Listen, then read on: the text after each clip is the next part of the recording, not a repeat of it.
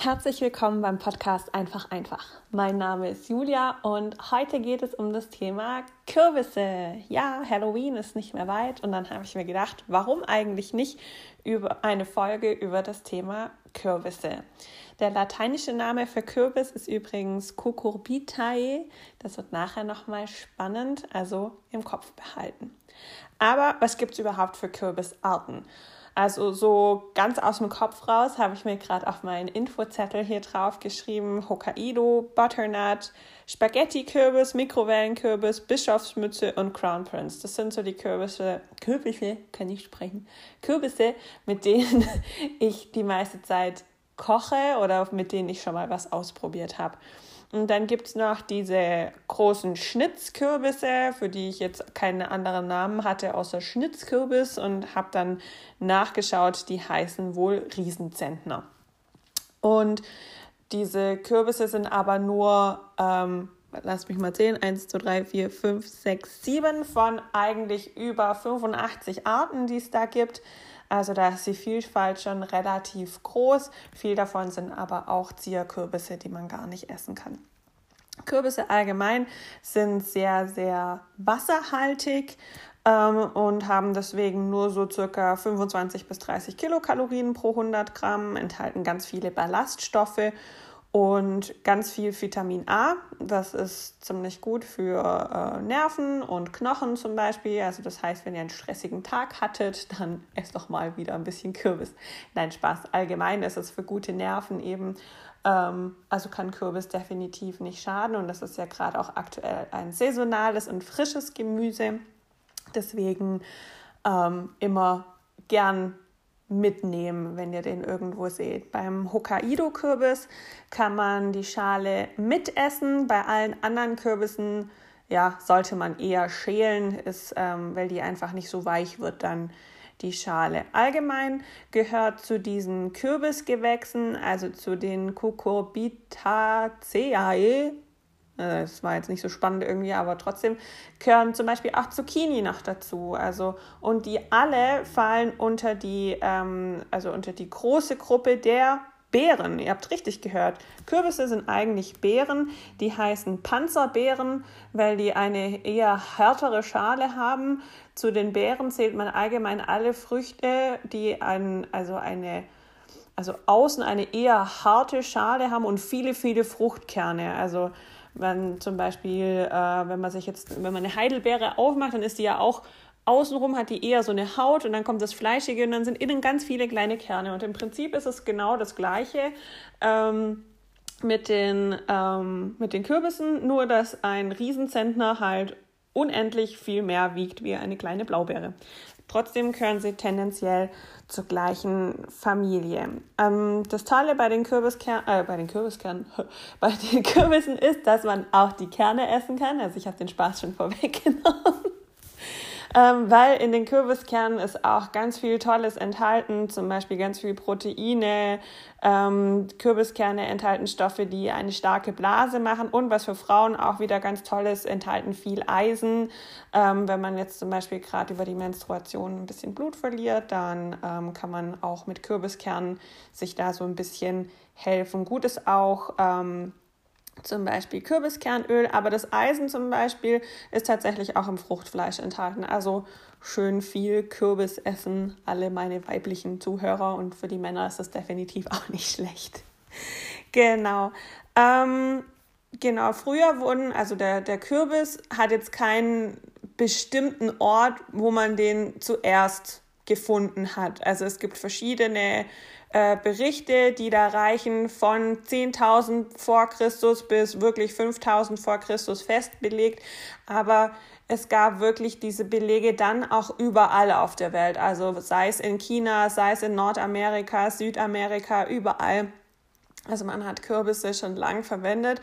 Früher hat man allerdings, oder also in den Zeiten so um 10 bis 5000 vor Christus und auch noch bis ähm, ja, bis in die, also bis auch in die nachchristliche Zeit noch rein, ähm, hat man die Kürbisse vor allem angebaut wegen der Kürbiskerne, weil ähm, in den Kürbissen selber sind nämlich ähm, Cucurbit Bitterzine. Ich muss es mir selber aufschreiben, das ist schwierig, enthalten. Und das sind sogenannte Bitterstoffe. Die hat man aus den normalen Kürbissen, die wir heute im Supermarkt kaufen, weitestgehend herausgezüchtet. Ähm, aber früher in diesen und also früher in den Wildkürbissen oder auch heute noch in den Wildkürbissen, die man so findet, ist das Fruchtfleisch meistens bitter und entsprechend ungenießbar, aber die Kürbiskerne hat man schon immer verwenden können. Diese, es gibt ja auch die Zierkürbisse, die Flaschenkürbisse heißen. Und die wurden auch schon ganz früh zum Beispiel ähm, auf dem Jakobsweg benutzt, um da Getränke drin zu transportieren, also Wasser für die Pilger und in China hat man das verwendet, um trockene ähm, Gewürze und Salz und so weiter zu lagern.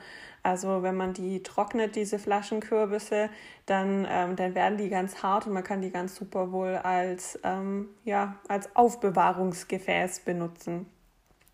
Nochmal zu diesen Cucurbitazinen, hey, echt ein Zungerbrecher. Ähm, die können auch bei den heutigen Kürbissen noch auftreten und da muss man wirklich sehr, sehr gut aufpassen, wenn man die Kürbisse nämlich selber züchtet oder halt selber auf dem äh, Balkon, Terrasse, im Garten, am besten auf dem Kompost hat. Kurzer Einschub, äh, Kürbisse brauchen immer einen großen Topf und sehr viel Dünger, damit die gut wachsen. Ich habe die auch schon mal bei mir auf dem Balkon gehabt, habe da einen riesen Eimer gehabt und dann hat sich dieser Hokkaido-Kürbis da an dem Balkongeländer entlang gewunden. Das war wirklich nett, wenn dann die Früchte da so runterhängen. Also so als kleiner Deko- und Esstipp. Und wenn man ähm, dann vielleicht von den Blüten dann noch ein paar wegnimmt, die kann man wirklich auch schön in Salate noch reinpacken. Aber nochmal zu den, ich spreche es nochmal aus, Cucurbitazinen, ich werde immer besser, ähm, die können in den heutigen Kürbissen zum Beispiel durch Rückkreuzung wieder auftreten. Das bedeutet, wenn von der Mutterpflanze schon, also schon aus irgendeinem Kürbis schon Kerne entnommen wurden und die dann wieder keimen oder man selber eben Kürbisse nachzieht und das eine die Kerne von der Mutterpflanze sind und die andere von deren Töchtern sozusagen, dann ähm, oder Tochterpflanzen, dann kann es zu einer sogenannten Rückkreuzung kommen oder zum Beispiel, wenn sich verschiedene Kürbisgewächse miteinander kreuzen. Also wenn in der Nähe irgendwo eine Zucchini ist oder ein Hokkaido-Kürbis in der Nähe von einem Butternut, Spaghetti oder Riesenzentner ist irgendwie, dann ähm, kann es sein, dass es zu dieser sogenannten Rückkreuzung kommt und diese ähm, Kürbisse dann bitter werden. Und jetzt die ganz, ganz große, ganz großes Hinweisschild, viele, viele rote Lichter. Bitte, bitte, bitte, bitte, wenn irgendwas dann bitter schmeckt nach dem Kochen, nicht essen. Das ist wirklich wirklich gefährlich. Also das ist nicht so ein, ja, dann esse ich das mal, sondern wenn, wenn man diese Rückkreuzung eben hat oder wenn man diese Cucurbitazine zu sich nimmt, dann kann das auch zum Tod führen. Also deswegen passt da wirklich bitte auch auf, wenn ihr eben selber ähm, Kürbisse züchtet bei euch. Also man muss jetzt natürlich nicht mit Angst durch Leben, durchs Leben laufen und sagen, ich esse keinen Kürbis mehr, sondern man kann das wirklich ähm, in einem Geschmackstest machen. Man kocht das Ganze, ähm, nimmt eine kleine Gabel voll in den Mund und wenn das nicht, also man muss es ja nicht runterschlucken, es muss dann nur im Mund leicht bitter sein, dann bitte das ganze Gericht entfernen, weil das ist wirklich äh, zu gefährlich. Natürlich, also weil das einfach die Magenschleimhäute und den Darm extrem angreift. Also bitte nicht machen. Eine erwachsene Person kann das wahrscheinlich schon überleben, aber jetzt gerade ähm, für Schwangere ist es zum Beispiel extrem schlecht. Das kann zum, ähm, zum Abort führen. Ähm, bei, aber auch bei kleinen Kindern und bei Senioren ist es einfach total ungeschickt irgendwie.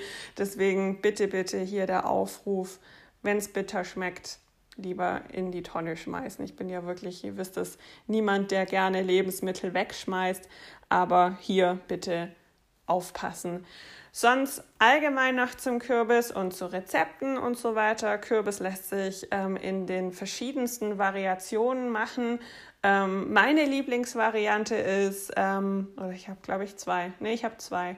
Also ich esse ja furchtbar gerne Kürbissuppe, also Kürbis, Hokkaido-Kürbis mit dann Kokosmilch und vielen Gewürzen irgendwie, mit Curry und so weiter, mit starken Gewürzen. Das finde ich gerade so, jetzt wenn die regnerische Zeit kommt, ähm, ein wirklich tolles Gericht. Ich, mir fällt gerade ein, nee, ich habe drei. ähm, dann mag ich total gerne Ofenkürbis, also Kürbis in Spalten schneiden, egal welchen. Ähm, und dann im, Kürbis, äh, im Kürbis im Ofen durchgaren ähm, bis er fertig ist und dann also am besten gleich Feta mit reinschmeißen und anderes Gemüse, so als Ofengemüse, wirklich auch lecker. Aber auch da bitte drauf achten. Ähm, die anderen Kürbisse, also außer dem Hokkaido, wie gesagt, die Schale ist normalerweise nicht so gut bekömmlich, aber ähm, am besten oder Oft ist es geschickt, mit der Schale zu garen, wenn man die dann ganz easy auslöffeln kann. Oder zum Beispiel auch beim ähm, Butternut oder Butternusskürbis einfach den Kürbis in zwei Teile schneiden ähm, bisschen einritzen, Kerne alles drin lassen und ähm, dann im Ofen eine Dreiviertelstunde bei 200 Grad durchgaren.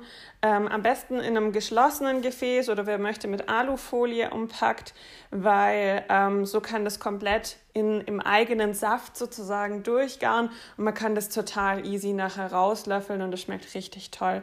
Spaghetti-Kürbis heißt ja übrigens so, weil, das, weil der nach dem Garen so spaghettiförmige ähm, Fäden zieht und weil die relativ geschmacklos sind, kann man die dann sozusagen wie Nudeln verwenden. Also die ganzen Low Carbler, die sind da natürlich total heiß drauf, irgendwie, weil das natürlich nicht so viele Kohlenhydrate oder ähm, doch Kohlenhydrate hat wie ähm, ja, normale Spaghetti. Und jetzt äh, muss ich den Loop noch fertig machen. Mein drittes Lieblingsgericht ist natürlich der Pumpkin Pie oder der Kürbiskuchen. Den mag ich ja total gern. Das ist ein süßer Kürbiskuchen, ähm, der in den USA vor allem zu ja, Halloween und Thanksgiving gegessen wird. Total cooles Rezept. Einfach mal googeln. Schmeckt richtig, richtig lecker. So, ich hoffe, ich konnte euch ein paar Informationen rund um den Kürbis geben. Ich wünsche euch einen tollen Tag. Eure Julia.